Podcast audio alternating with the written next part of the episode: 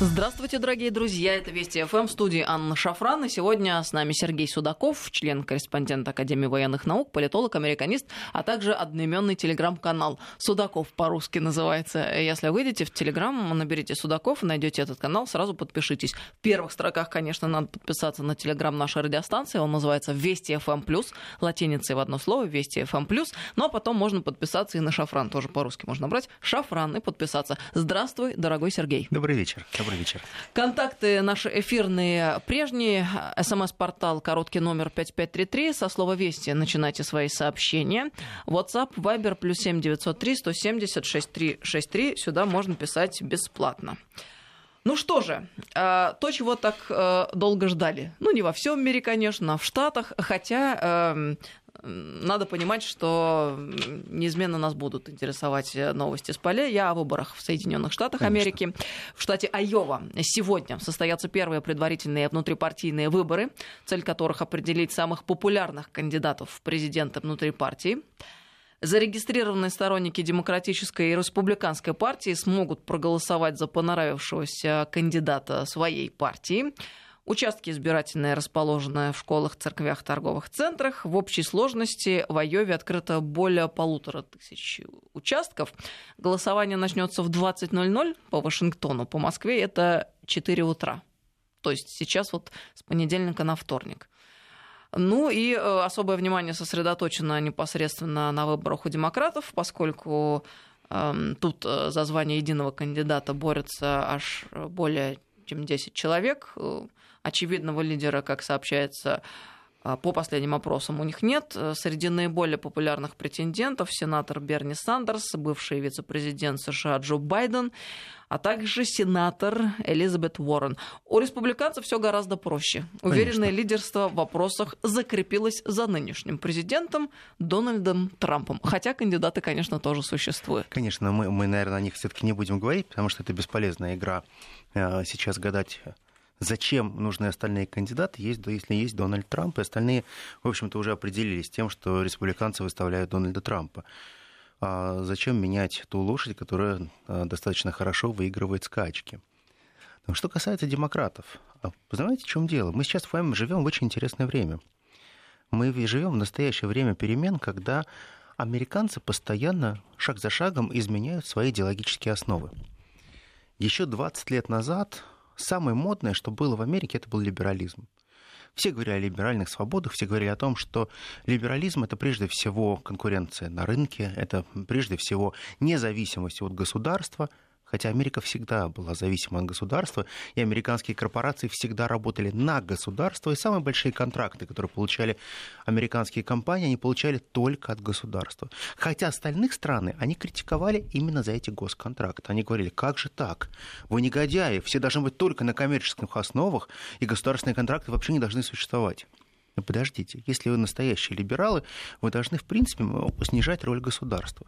Но этатистские направления, то есть постоянный рост государственного присутствия в всех программах говорит как раз о том, что вы постепенно, шаг за шагом, вы все-таки левеете. Вы притягиваете большое государство, как делают это консерваторы и как делают это социалисты. И вот тут возникает интересная вещь.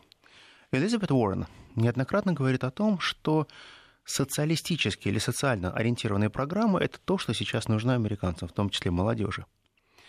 Если говорить о Берни Сандерсе, он кампанию 2016 года провел под очень простым лозунгом и слоганом. Давайте сделаем Америку социальной страной, чтобы вам было комфортно.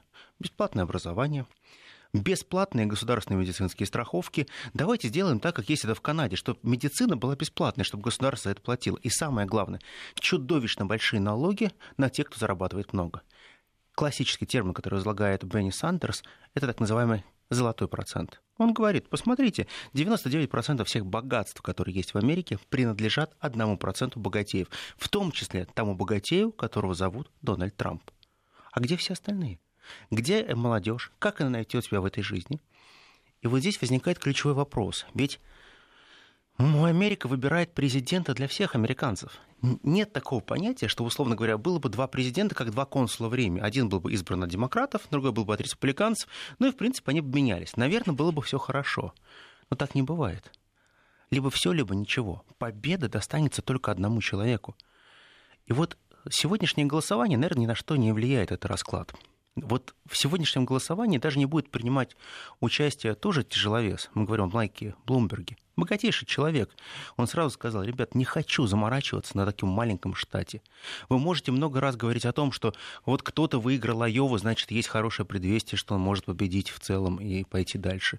Кто-то говорит, наоборот, это не работает. Но во многом это мифы. Даже сейчас средства массовой информации, которые Америка, э, э, американский президент окрестил как фейковые новости, решили не публиковать реальный расклад сил, сославшись на технический сбой. Опросы провели. Ребят, как, вы не смогли посчитать эти опросы? Почему их не публиковали? Вот вчерашний расчет, кто сколько набирает. Понятно, мы имеем фаворитов. Сегодня мы понимаем, что господин Сандерс, несмотря на его возраст, он является абсолютно фаворитом среди молодежи.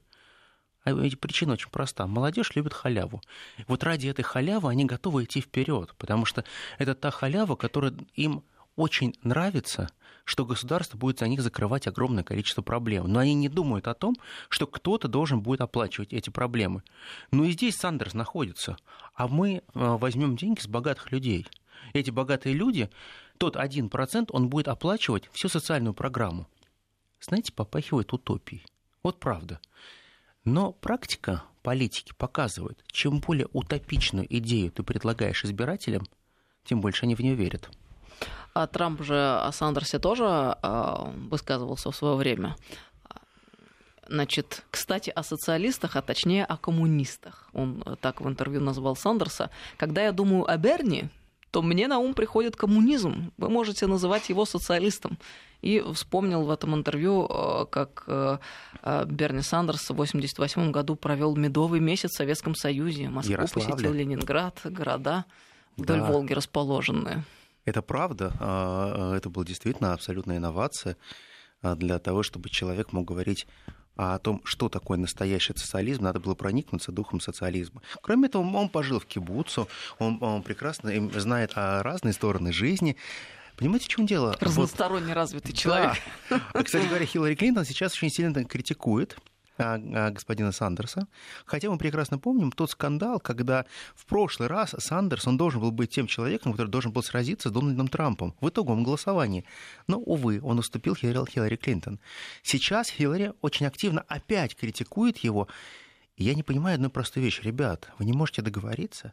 Ведь понимаете, в чем дело? Когда у вас внутри нет какого-то определения о том, какие ценности вы преследуете, мы видим о том, что ваша партия, которая называется Демократическая партия Соединенных Штатов Америки, она теряет те идеологемы, а самое главное, идеологический вектор. Куда она идет? Вот что она хочет донести до людей? Потому что, с одной стороны, есть Берни Сандерс. Он демократ? Да нет, о боже, он не демократ. Он как раз действительно социалист и, наверное, очень э, близок к тому, что его называют коммунистом. Посмотрите, э, Уоррен, на что вот э, можно э, определить простые вещи? Тоже социалистка, совершенно очень четкая. Потому что Элизабет Уоррен, она в чистом виде заявляет исключительно социалистические идеи. А в чем ее демократизм? В чем ее идея именно классической демократии? В том, что существует разделение ветвей власти, в том, что закон превыше всего. Да, это все говорят. И что? Ведь они никто этого не отрицают. Ведь понимаете, в чем дело? Они не дают ничего нового. Трамп дает очень простые цифры. Он говорит, ребят, вы там разбираетесь как хотите. Только давайте смотреть на результат. Что сделал Обама, что сделал я. Конечно, он фальшивит. Конечно, он не говорит о том, что Обама действительно сделал много. Он подготовил очень хороший фундамент, на котором Трамп поставил свое здание. Но Обама выбил эту землю, подвел коммуникации, сделал хорошие подвалы, сделал хорошие закрома, запасы. Он подготовил все бейзмент для того, чтобы там можно было построить это здание. Трамп пришел, начал складывать кирпичики, и, о чудо, кирпичики стали складываться в большое здание, которое называется «Рост американской экономики». Понимаете, в чем дело? Вот он удачливый парень, вот правда удачливый. То есть, по большому счету, мог бы прийти к руинам, а он пришел к тому, что уже было создано очень хорошее основание и по налогам, и по безработице. Он возглавил волну, и он сейчас находится на этой волне. Понимаете, в чем дело? Трампу ничего не составит труда поговорить о том, что социальные изменения так нужны. Он очень легко может сейчас переориентироваться и молодежи рассказать о том, что социальные программы это то, что нужно для них, и это давно разработала уже консервативная партия. И консерваторы, или там, а, как называется GOP, Grand Old Party, такая вот старейшая партия Америки, Они могут это сделать, но из их уст это будет звучать более логично, чем из уст демократов. Потому что демократы сейчас слишком разрознены. Вот посмотрите, а мы долго с вами, помните, говорили про Джозефа Байдена или сонного Джо. А что он предлагает? Как он хочет сделать Америку великой? За счет чего? Какие у них программы? Какие инструментарии? Понимаете, в чем дело? Они все пытаются воровать друг у друга программу. Мне такое ощущение, что вот есть некая группа политтехнологов, которые, в принципе, не хотят изобретать велосипед, они просто хотят иметь желтый велосипед, коричневый, оранжевый, ну и розовый велосипед. Но э, в этом смысле, может быть, я ошибаюсь, но Джо Байден выглядит таким, знаешь, э, глубоко морально устаревшим типом на этом политическом небосклоне. Нет? Знаешь, вот есть такое понятие, как вот old school. Ты иногда идешь вот да. где-то по Европе, Именно ты смотришь, так. вот человеку лет 80, он одет в красивый пиджак, у него хорошо выложены волосы, он стоит со своей женой, которая идеально смотрится, и ты понимаешь, их даже пожилыми людьми нельзя назвать. Вот классическая фраза old school, такое вот именно классическая, вкусная old school. У Джо Байдена этого нет. Но сегодня, а, говоря а, современным языком это не очень продается. Не продается, совсем не продается. Понимаешь, в чем дело? Конечно, а, можно говорить о том, что а, ретро в моде, но ретро, наверное, в моде, если бы это было, ну, хотя бы там 80-летний назад. Ретро какой-то стиль. Но сейчас вот геронтократия это здорово. Но геронтократия, геронтократия рознь. Посмотрите на Трампа. А, все припомнят о его возрасте, что Трамп не молод, но Трамп реально... Но он не похож на такого олдскульного э, старика мощного в годах. Он ведет себя совершенно противоположным образом. Он, не он пох... сорви голова. Да, абсолютно. Он тот человек, который всем дает жару. Ему говорят, да вы, вам уже плохо будет, мне никогда не бывает плохо. Это Хиллари падает в обморок. Я еще ни разу не упал в обморок. Кто видел, как я рухнул? Никто. Кто увидит миллион долларов, все. Он пытается вести некую команду, и ту, а, которую он привел команду, да, у него сыпалась команда, постоянные замены игроков, постоянно кто-то выбывает, кто-то прибывает. Помним эти классические фейки, где было написано а, большой аэропорт, который называется правительство Соединенных Штатов Америки, написано влетающие и вылетающие. И всегда перевес был а, в тех, кто вылетел уже из правительства. Тем не менее, понимаете, вот все смеются, а как они работают? Вот как физически они работают, если у них так все плохо? Если там постоянно чехарда кадровая, если нет а, понимания со спецслужбами, если нет понимания а, того, как работают элиты друг с другом. А понимаете, в чем дело? Это взгляд дилетанта. На самом деле, если все было бы так просто, и все блокировали бы друг друга, система бы не работала. Но можно смеяться по поводу президента Трампа. Но президент Трамп очень четко выстраивает властную иерархию. Попробуй поставить сейчас – хоть в маленькую э, механизм крутящихся колес какое-нибудь препятствие для Трампа. И он сможет тебя перемолоть. Потому что он действительно э, очень четко понимает, да, ты был назначенным еще предыдущей администрацией, но у тебя есть два выбора. Либо работать эффективно, ну, либо пойти на биржу труда. Выбирай.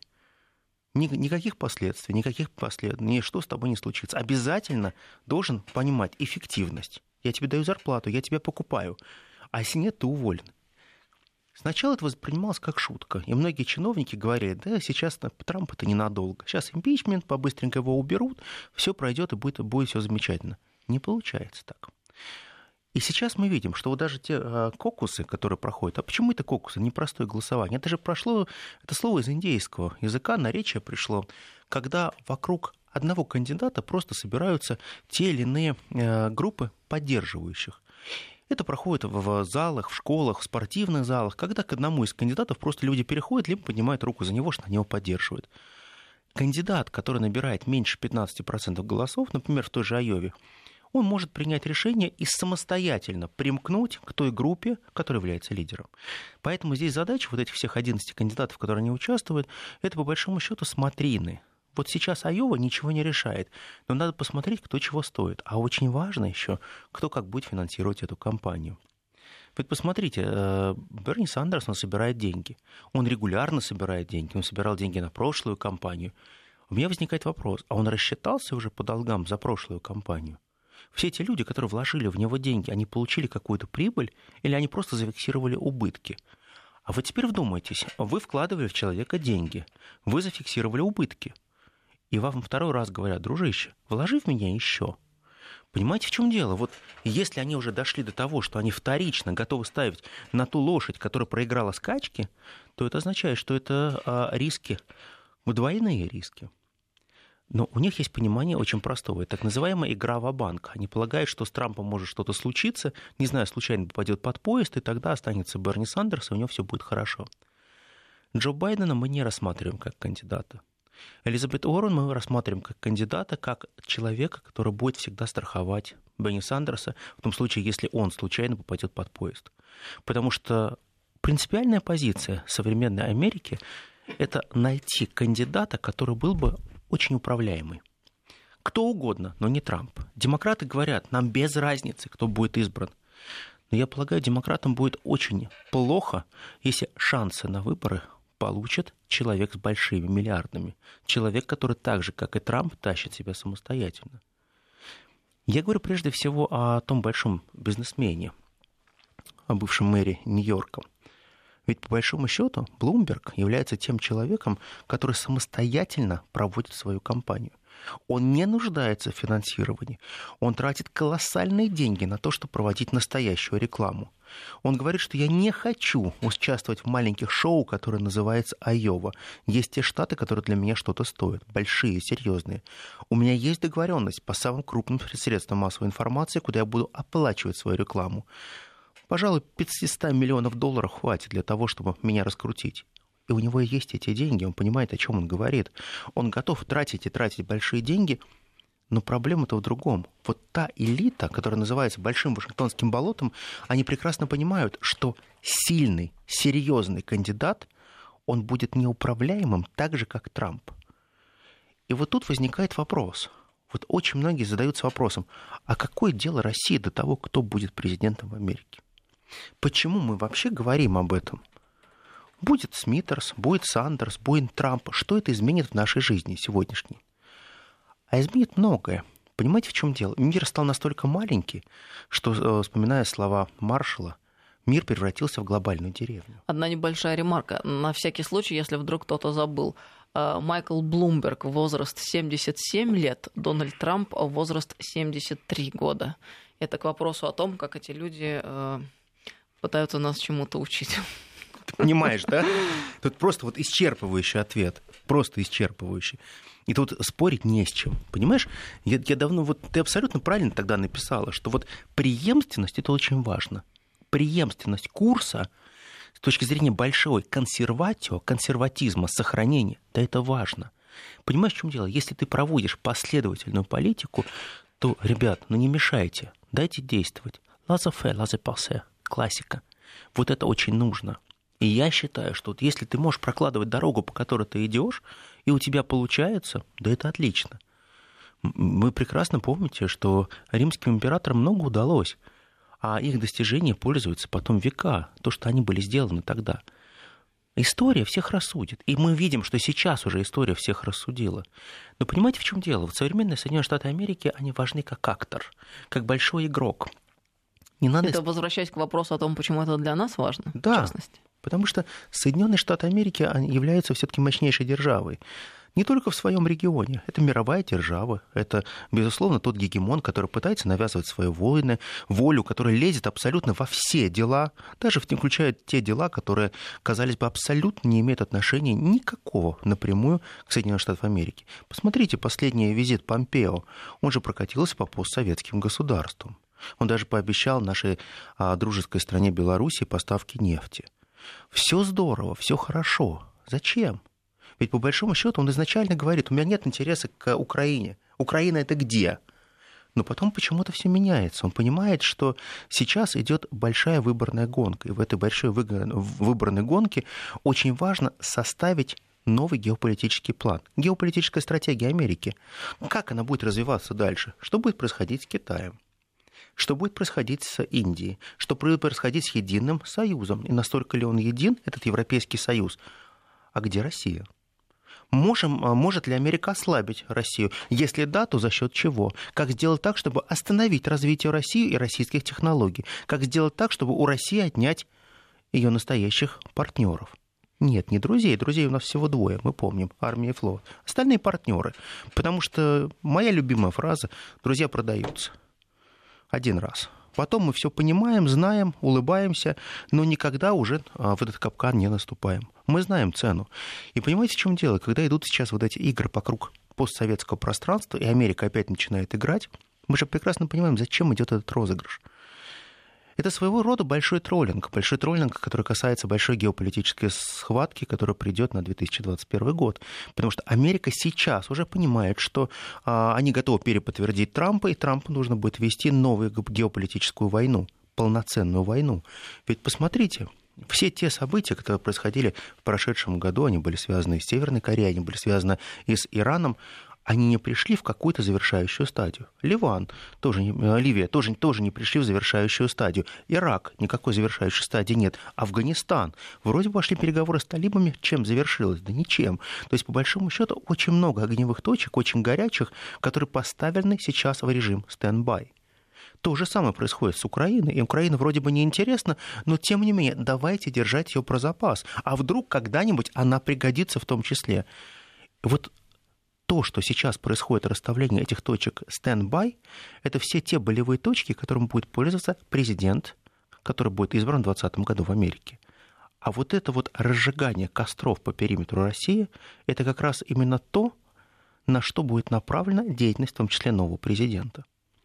Мы прекрасно понимаем, как работает американская политическая система. Мы прекрасно понимаем, что президент Америки очень сильно купирован политической системой. И запомните одну простую вещь. Вот у вас не должно быть иллюзий. Ни один президент, каким бы гениальным и богатым он не был в Америке, он не сможет сломать и переустроить политическую систему Америки. Она более устойчива, чем институт президентства. На чем зиждется этот прочный фундамент? Хотелось бы еще раз э, сакцентировать а, внимание на этих моментах. Наверное, очень важно. Я в свое время писал диссертацию. Она, я занимался традициями американскими традициями.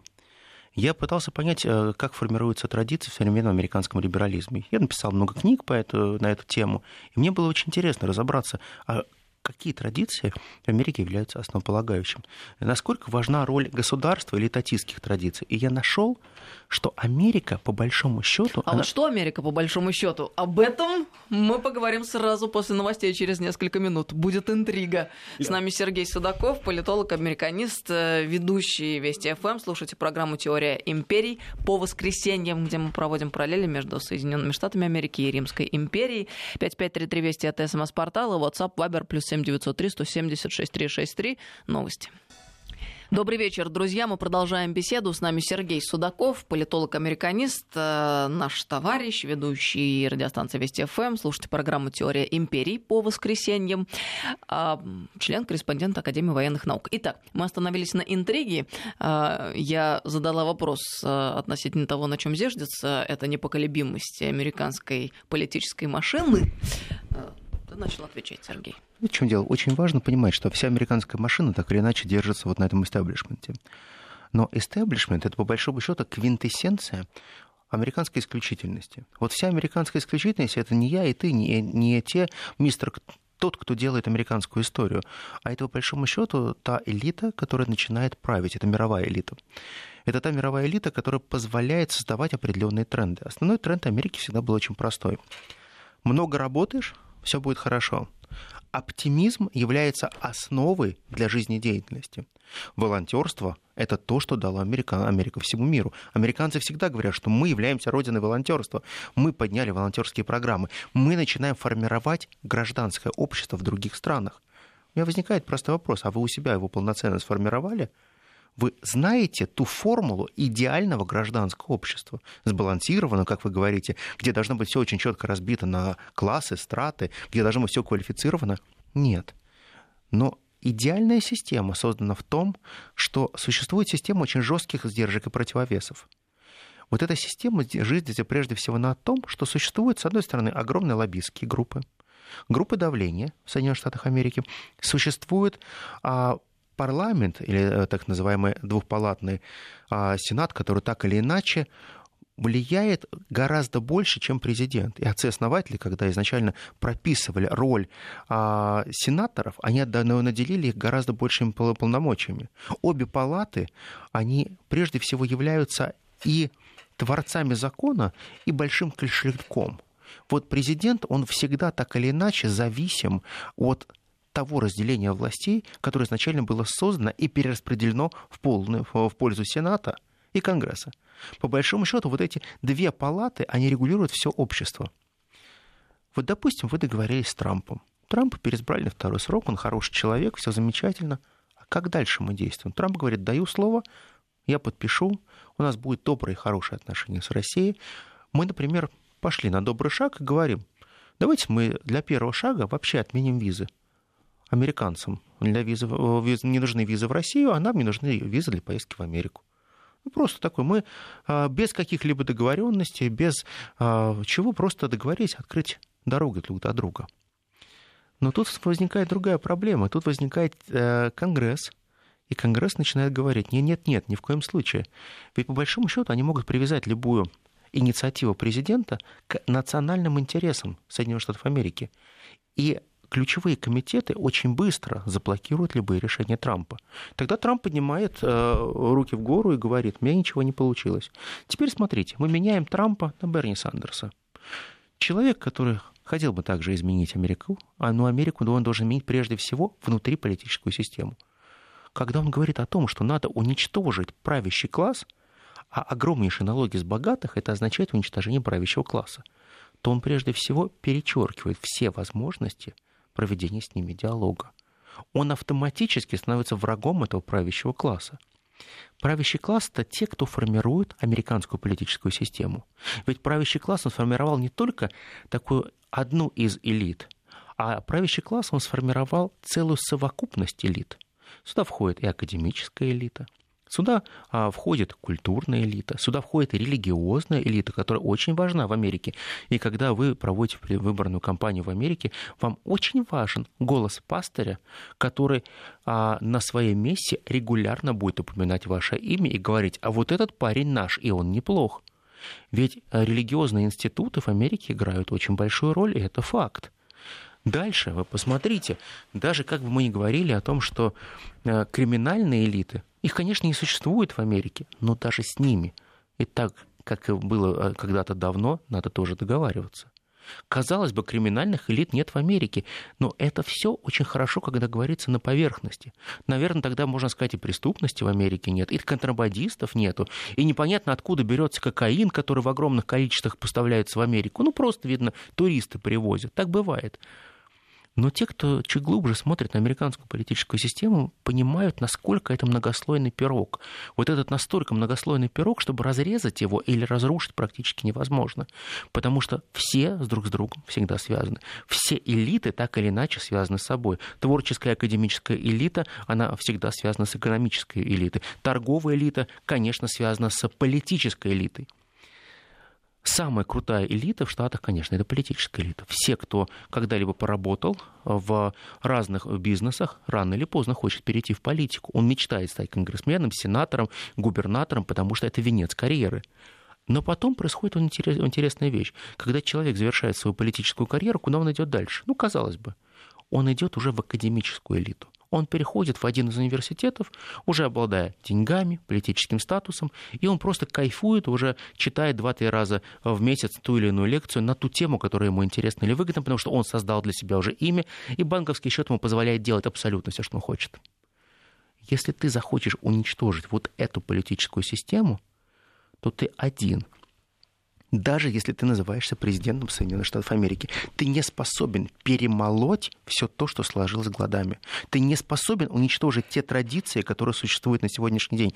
Это не связано ни с демократической партией, ни с республиканской. Это все то, что было создано, является так называемым классическим американским кластером управления. И этот кластер управления уничтожить невозможно, потому что президент Соединенных Штатов Америки – это избираемый менеджер, который всегда должен взаимодействовать со всеми видами элиты, политической системы. И именно поэтому э, говорить о том, что президент сможет быстро поменять условия игры и развернуть, например, Америку в сторону Китая или в сторону России, Индии и наладить быстрые хорошие отношения, нет. Только тогда, когда политическая элита поймет, что есть недостаток внутреннего потенциала, и его надо компенсировать за счет другой страны, вот тогда пройдет определенный диалог. Мы всегда помним 90-е годы. А, в 90-е годы Соединенные Штаты Америки очень сильно хотели заработать на России.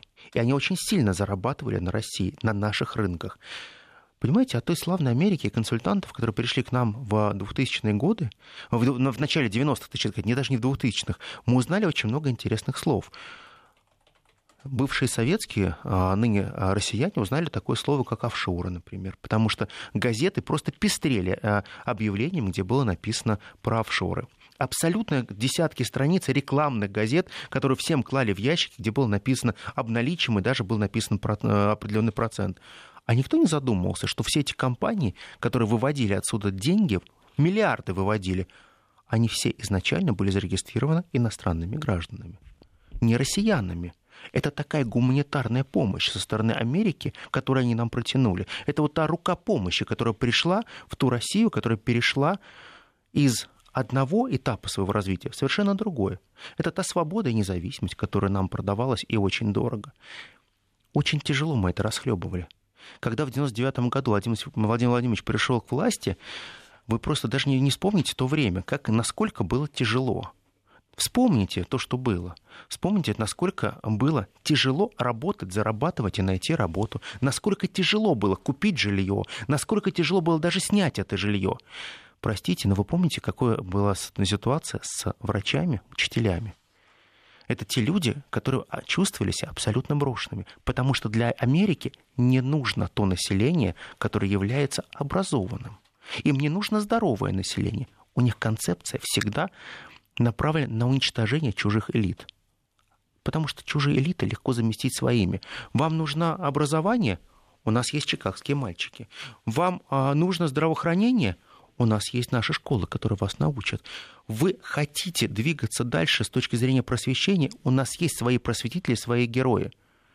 У нас даже из Америки пришли свидетели Еговы, которые ходили по всем малым и большим весям России и пытались показать, что у нас должна быть и другая религия. Не удалось.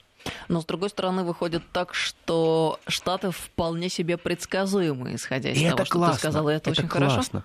Понимаешь, в чем дело? Я считаю, что мы должны этим пользоваться. Вот мы должны пользоваться определенными инструментами. Понимаешь, если мы X, Y и получаем определенный результат, то надо всегда действовать по шаблону. Но иногда их надо также немножко, немножко обманывать. Понимаешь, в чем дело? Вот, а, Давай они... скажем так, подтролливать. Можно подтролливать, можно, можно, можно. А, понимаешь, в чем дело? Если а, мы будем всегда в лобовую идти Соединенных Штатов Америки, мы ничего не достигнем. Ведь тот консенсус, который мы ищем, мы всегда говорим, а в чем мы можем сработаться. Вот что на сегодняшний день может нас сблизить? А, хорошо, а, программа а, переработки оружейного плутония.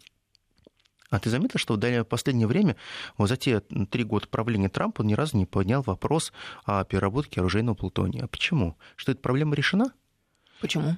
А, знаешь, чем дело? Это самый простой способ наладить отношения с Россией. То есть сделай первый шаг, дальше расстояние значения не имеет он прекрасно понимает, что у него не сложились отношения с теми лоббистскими группами, которые как раз занимаются переработкой оружейного плутония. Просто не сложились. И он понимает, что он не видит своих собственных интересов в переработке этого оружейного плутония.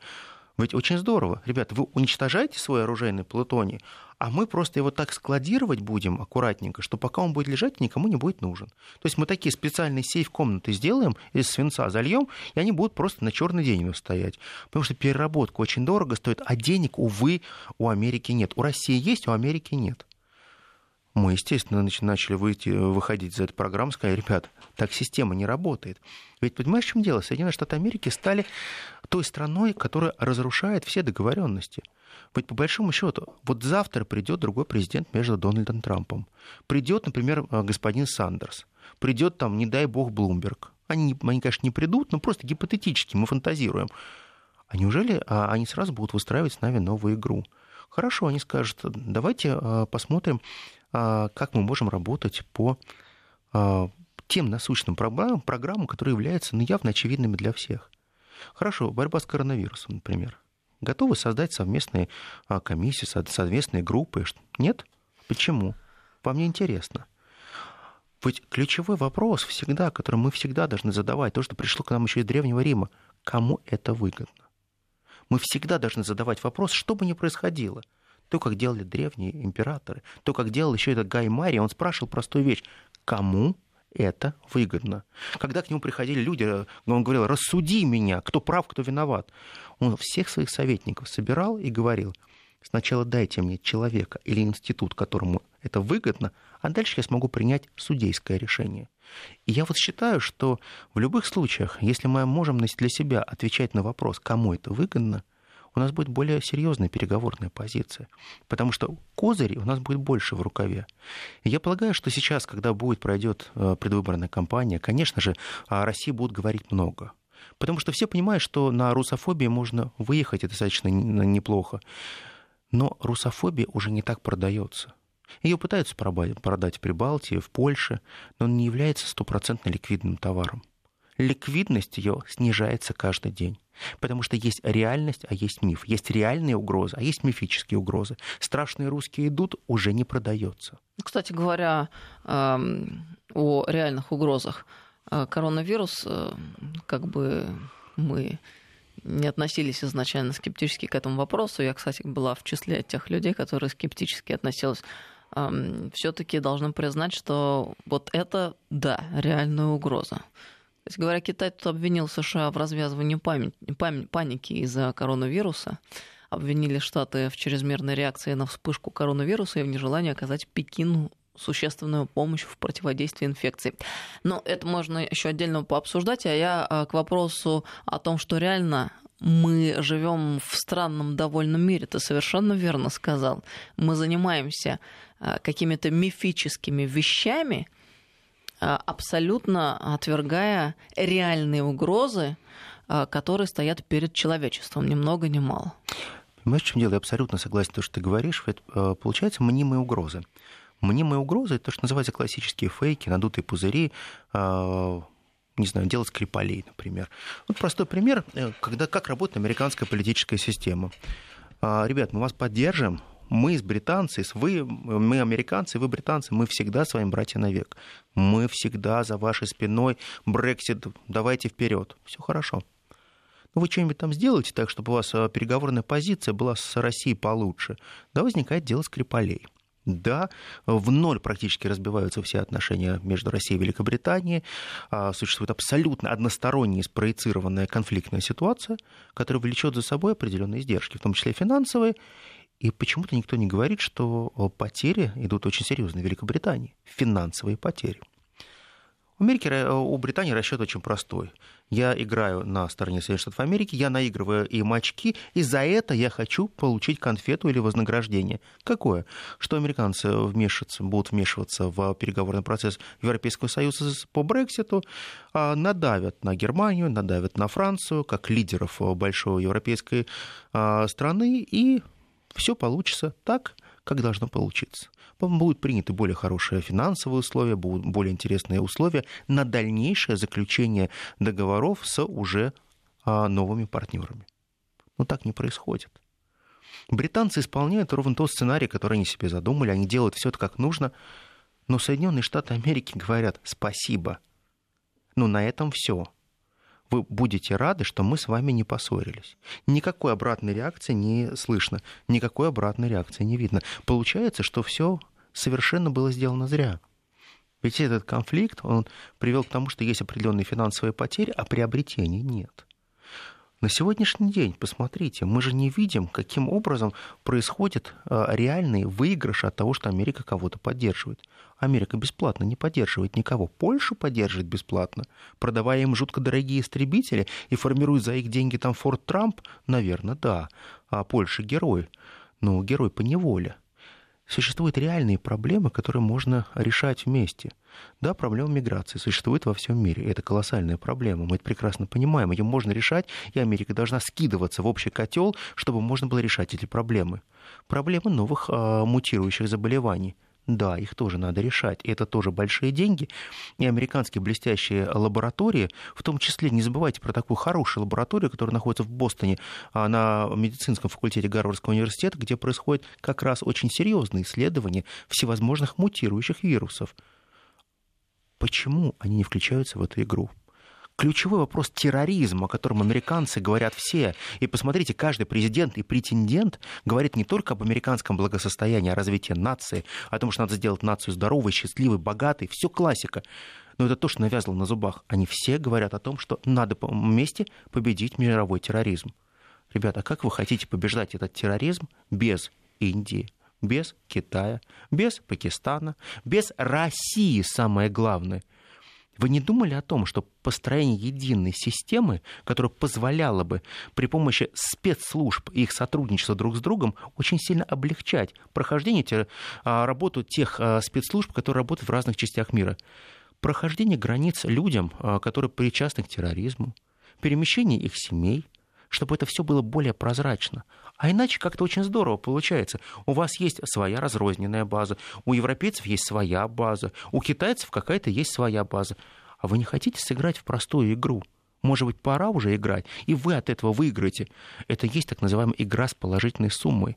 От вашего участия мы выиграем все. Да, у нас нет товарооборота с Америкой. Нам не страшно, если Америка будет говорить, мы окончательно разорвем все отношения, не будем поставлять вам колу а, и а, наши замечательные автомобили американского производства. Но есть вещи, где мы нужны друг другу. Нам нужен договор о том, чтобы был свободный космос. Мы не хотим, чтобы оружие а, а, ядерное в том числе появилось в космосе. А Америка может легко разорвать любые соглашения и сказать, а нам это выгодно, потому что мы хотим вас напугать но по большому счету вы напугаете нас. Да, нам уже страшно. А вы потом знаете, как решить этот вопрос? Да не знаете. И никто не знает, как вы будете снимать это ядерное оружие из космоса, когда она отыграет свою роль, что произойдет дальше. Понимаете, в чем дело? Есть огромное количество проблем и задач, которые можем решать вместе. Если убегать от проблем, как Америка убежала из ЮНЕСКО, как Америка убегает от других проблем, вот эта страусиная политика приводит к тому, что Соединенные Штаты Америки предпочитают молчание нормальному диалогу. И я полагаю, что неважно, какой президент сейчас придет в Америке, если это будет обновленный Трамп, Трамп 2.0, то Трампу 2.0 надо без всяких условий, без предварительных каких-либо ультиматумов или договоров сделать одну простую вещь. Надо просто сделать такое предложение, доброе и хорошее, от которого бы мы не отказались. Это что касается нашей стратегии. Забегая вперед, да. ты ответил на этот вопрос. Да, да, да, потому что я считаю, понимаешь, в чем дело? Иначе клинч и тупик. Вот если э, Понимаешь, любая дорога в два направления. Если э, мы готовы, мы слишком много сделали шагов навстречу. Ты посмотри, насколько мы э, бережно относимся к Трампу. Ну вот по-честному. Посмотри все наши высказывания по политике Трампа, всех наших экспертов замечательных, даже наши эксперты, все те, кто озвучивает это на радиостанции Вести ФМ. Эм. Мы никогда не позволяем себе говорить о Трампе как-то уничижительно. Мы говорим о том, что есть определенная объективность. При этом посмотреть те эксперты, которые э, участвуют на Fox, на CNN, на CNN, CNBC и так далее. Все те эксперты каждый раз показывают Россию в отвратительно негативном свете. Ребят, ну это неправильно. Есть определенная э, этика. Вот хотя бы придерживайтесь этой этики. Если вы не хотите быть классическим академическим языком что-то говорить, но хотя бы поймите одну простую вещь. Не все так просто, не все на бумаге. Система всегда многослойная. Из сообщений, которые нам присылают. Докладчику респект, согласен полностью. Прекрасно помню 90-е, был неоднократно в Америке, подтверждаю. Сейчас еще одно. Согласен на все сто процентов по поводу особенно условий жизни в 90-е и сейчас, а некоторые говорят, жизнь плохая, бедность и все такое. Александр Красноярск. Нет, ну это и прочее, прав, прочее. Это правда, это правда, правда. Очень много солидарных людей сегодня пишут нам письма. Это же правда, понимаешь, в чем дело? Все вот то поколение, которое не застало эти 90-е годы, они их воспринимают как некий такой диафильм, что когда-то это было давно. Вот это все поколение, которому сейчас там, а, ну, условно говоря, там 16 плюс, они не понимают вот то, о чем мы говорим. Они говорят о других ценностях. Но мы все-таки все те люди, которые классические homo советикус, мы жили при Советском Союзе, мы видели очень много позитивного.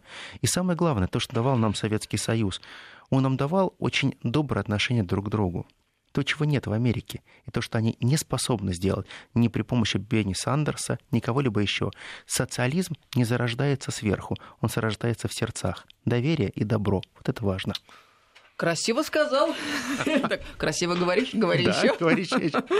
Сергей Судаков был с нами сегодня в студии. Сергей, спасибо тебе спасибо большое. Огромное. Политолог, политолог, американист, член, корреспондент Академии военных наук, ведущий радиостанции Вести ФМ. Слушайте программу «Теория империй» по воскресеньям. До новых встреч. До новых встреч.